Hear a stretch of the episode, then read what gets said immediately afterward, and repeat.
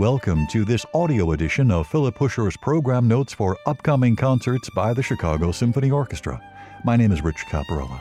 Concerts by the CSO on Friday, November 1st through Tuesday, November 5th feature Riccardo Muti and the orchestra, joined by violinist Leonidas Kavakos, in a program including Beethoven's Violin Concerto, the world premiere of Dream for Orchestra by Bernard Rands, and Symphonic Poem Number 6, Mazeppa by Franz Liszt. Here are Philip Huscher's program notes on Bernard Rands' Dream for Orchestra, a work lasting about 15 minutes. This music was commissioned by our orchestra to celebrate the 85th birthday last March of one of America's most honored composers. Bernard Rands is the rare living composer who has enjoyed a long line of continuity with the Chicago Symphony Orchestra, which first played his music more than a quarter century ago and has performed his works under both its most recent music directors, Daniel Barenboim and Riccardo Muti, as well as under Pierre Boulez, the orchestra's late conductor emeritus. It was Boulez who introduced Rands' music to the Chicago Symphony, leading performances of Le Tambourin Suites 1 and 2 in 1993. Born in Sheffield, England, and a student of music and literature at the University of Wales, early on Rands became fascinated with the lyrically inclined serial music of Italian composer Luigi Dallapiccola. Rands went to Italy in 1958 to study not only with Dallapiccola but also with Luciano Berio and Roman Vlad. In the early 1960s, he attended the composition classes of Pierre Boulez and Bruno Maderna at Darmstadt. His understanding of music expanded greatly in the experimental hothouse environment of Darmstadt, but, as he says today, I was always with the Italians. In 1966, Rands was awarded a Harkness International Fellowship that brought him to the United States. He spent a year at both Princeton and at the University of Illinois. He returned to England to teach at York and at Oxford, but immigrated to the United States in 1975 and became a citizen in 1983.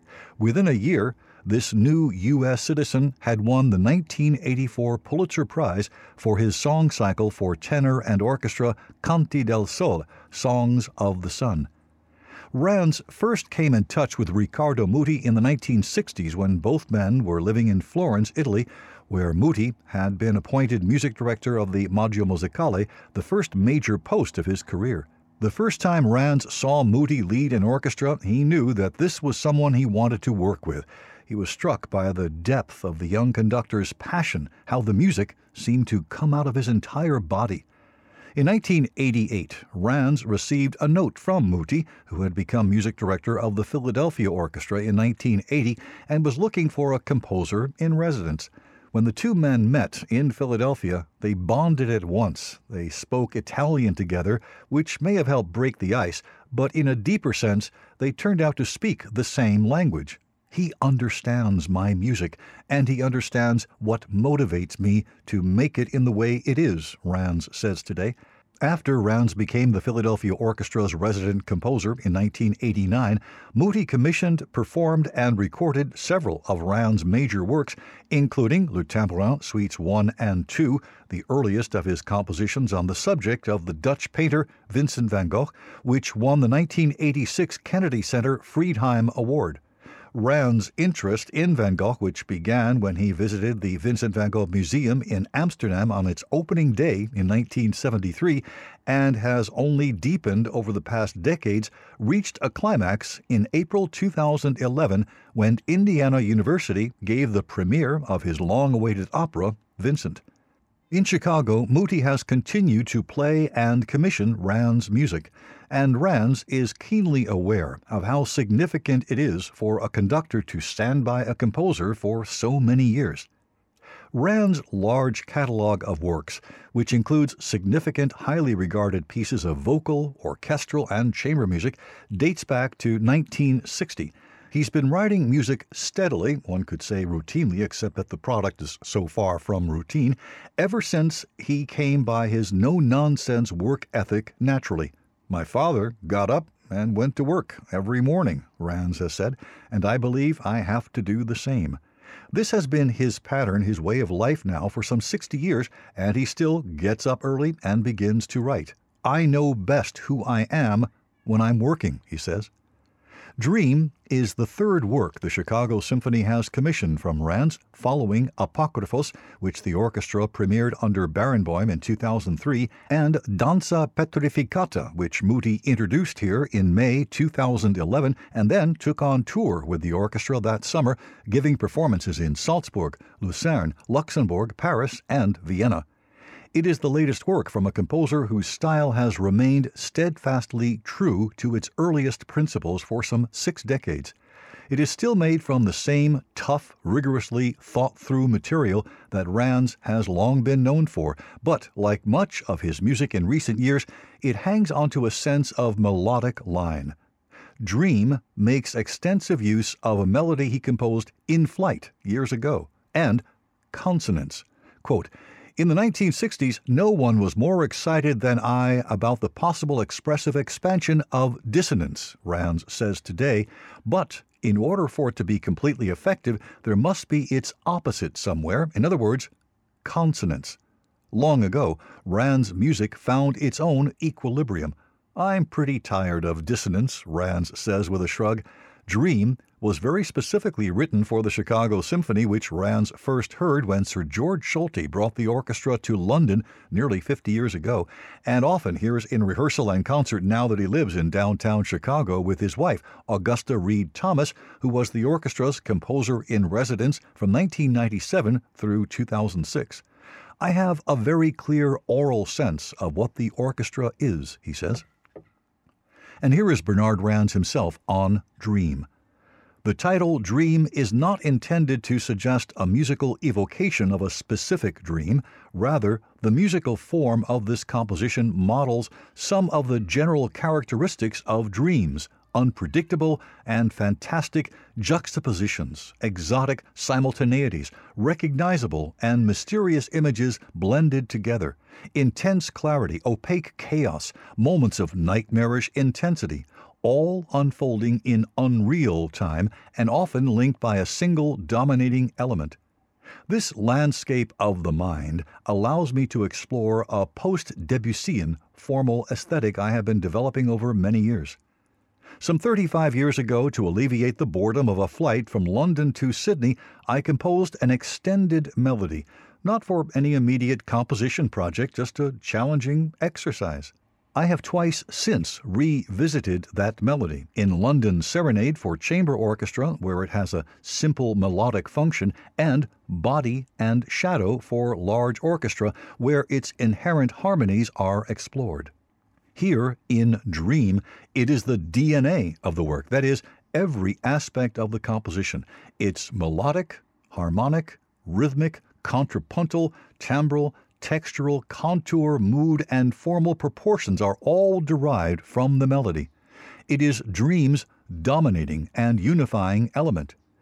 At first fragmented, the tiny modules gradually accrue until the final section of the work is totally dominated by the complete melody played in unison strings, largamente, but still accompanied by slightly quirky, dreamlike harmonies in the winds words by composer Bernard Rands, and program notes by Philip Huscher on Bernard Rands' Dream. And now on to Beethoven's Violin Concerto in D major, a work lasting about 42 minutes. Ideas for the violin concerto and the celebrated Fifth Symphony appear side by side in sketchbooks dating from 1806, reminding us that Beethoven often worked on a number of important pieces simultaneously, and that the lyrical and heroic sides of his musical nature were never completely separate. By 1806, the powerful C minor symphony had already been in the works for two years, but it wouldn't reach its final form until 1808. The serene and noble violin concerto, on the other hand, was written quickly in 1806 and finished just in time for its premiere that December. The concerto was written for Franz Clement, a gifted young violinist who was exploited at an early age by an enterprising father. Like Beethoven, he played in public for the first time when he was seven years old. But where the young Beethoven's early years were spent in Bonn, Clement was dragged throughout Europe's music centers by his father, who behaved as if he had a young Mozart in his care. In 1789, eight year old Franz started an album that in five years would encompass 415 pages of autographs and congratulatory messages gathered from leading figures in Germany, England, Holland, Belgium, and wherever his father took him. In 1791, when Haydn was in Oxford to receive his honorary doctorate, little Clement played at a concert in his honor, and Haydn dutifully signed his name in the boy's book. On a page dated 1794, Vienna, we find the autograph of Ludwig van Beethoven.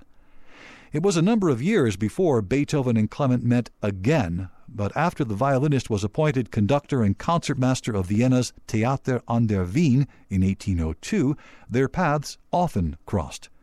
Clement was the concertmaster for the premiere of the Eroica Symphony in April 1805, and it was just a matter of months before Beethoven began his only violin to fulfill a request from Clement. Beethoven had started a violin concerto in the early 1790s when he was living in Bonn, but stopped work halfway through the first movement. Apparently, the concerto was written in some haste, and if popular legends can be trusted, was barely finished in time for the premiere on December 23, 1806, when it was performed without sufficient rehearsal. That same legend insists that Clement played the work at sight that night, and, as if credibility weren't already strained, that he interpolated a piece of his own between the first and second movements playing with his violin held upside down. Like a number of works that have overcome unsuccessful premieres to find a large and enthusiastic public, Beethoven's Violin Concerto took some time to earn a place in the repertory. It doesn't quickly or easily reveal its special beauty, and a number of early performances were coolly received. Not until the historic London performance of 1844 with the 13 year old Josef Joachim as soloist and Felix Mendelssohn conducting, did this concerto finally win approval. In the meantime, at the suggestion of pianist turned publisher Muzio Clementi, Beethoven arranged the concerto for piano and orchestra to secure a wider audience. The transcription cost him little effort, essentially finding something for the left hand to do while the right hand added minimal ornamentation to the original violin part, but it also found little success in this form, sounding makeshift and proving that what's sublime on the violin may well seem commonplace on the keyboard. That this concerto was written especially for Clement is apparent not only from the dedication, with its pun on clemency toward the poor composer, but from its graceful, delicate, and tender tone, all words used to describe Clement's elegant playing.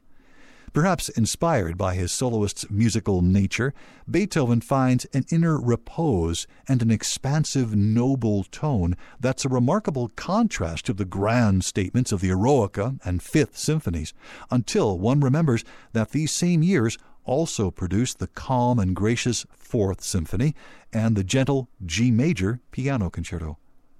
Donald Tovey was the first to point out that almost all of Beethoven's flashes of genius in this concerto are mysteriously quiet. The opening is a case in point. Four soft strokes on the timpani answered by gentle chords in the winds. It may well have seemed like madness to start a piece with unaccompanied drum beats in 1806. There's no precedent for such a thing. But the soft, dynamic, measured tempo and calm wind music preclude our hearing it as the least bit revolutionary. Even in 1806, it drew no particular criticism.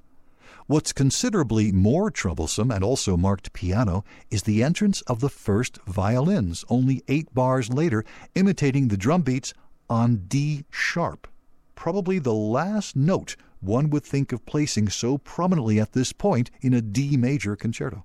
Tovey further emphasizes that this surprising D sharp was written as E flat in the first sketches, suggesting Beethoven's own ambivalence about its function, and since it's not harmonized and thus explained till later in the movement, it nags at us for some time. The most important moment in any concerto is the entrance of the soloist, which is handled differently and with great imagination in each of Beethoven's mature concertos. The novelty of the fourth piano concerto, written the same year as this one for violin, is the unprecedented appearance of the unaccompanied soloist in the very first measure. Here, Beethoven takes the opposite approach, delaying the soloist's first notes as long as possible, and even then making the violin climb up almost unnoticed above the full orchestra before it begins to attract attention. From here, the solo plays tirelessly virtuosic music until the very last measures of the movement, even joining in after the cadenza, often singing at the very top of its range. There are many subtle touches here, like the absence of the drum beat when the solo violin plays the second theme, even though it had seemed an integral part of that music when the orchestra played it the first time. The larghetto is almost uniquely in Beethoven's output music without action, conceived as a set of variations on a theme that goes nowhere, has no inherent contrast of material, and doesn't imply any change of key. The result is a romance, as Beethoven called it, of breathtaking stillness and restricted dynamic range, which rises once in the middle and again at the very last bars over a multitude of piano and double piano markings. There's fresh detail and invention at every turn, and surprisingly, a growing sense of energy. The violin even slips in an entirely new theme after the third variation, and then goes on to the fourth as if nothing has happened. Beethoven stays steadfastly in G major until the very end, when the simple move to the dominant to introduce the finale sounds altogether extraordinary. Since this kind of contemplative music doesn't end easily, the violin takes the situation in hand and moves directly into the pastoral theme of the rondo finale. This simple, genial tune is so distinctive that Beethoven sees no reason to alter even one note whenever it comes back, thus saving himself the trouble of writing it out each time, a useful shortcut when writing on deadline. The finale's progress is straightforward with few surprises, except perhaps for two pizzicato notes from the soloist, the only ones in the whole concerto. As in the first movement, Beethoven makes something captivating of the soloist's trilling at the end of the cadenza, here dropping down into A flat, the key most removed from D major, and then swinging back in a flash for the final bars. Philip Huscher's program notes on Beethoven's Violin Concerto. I'm Rich Caparella. Thanks for listening.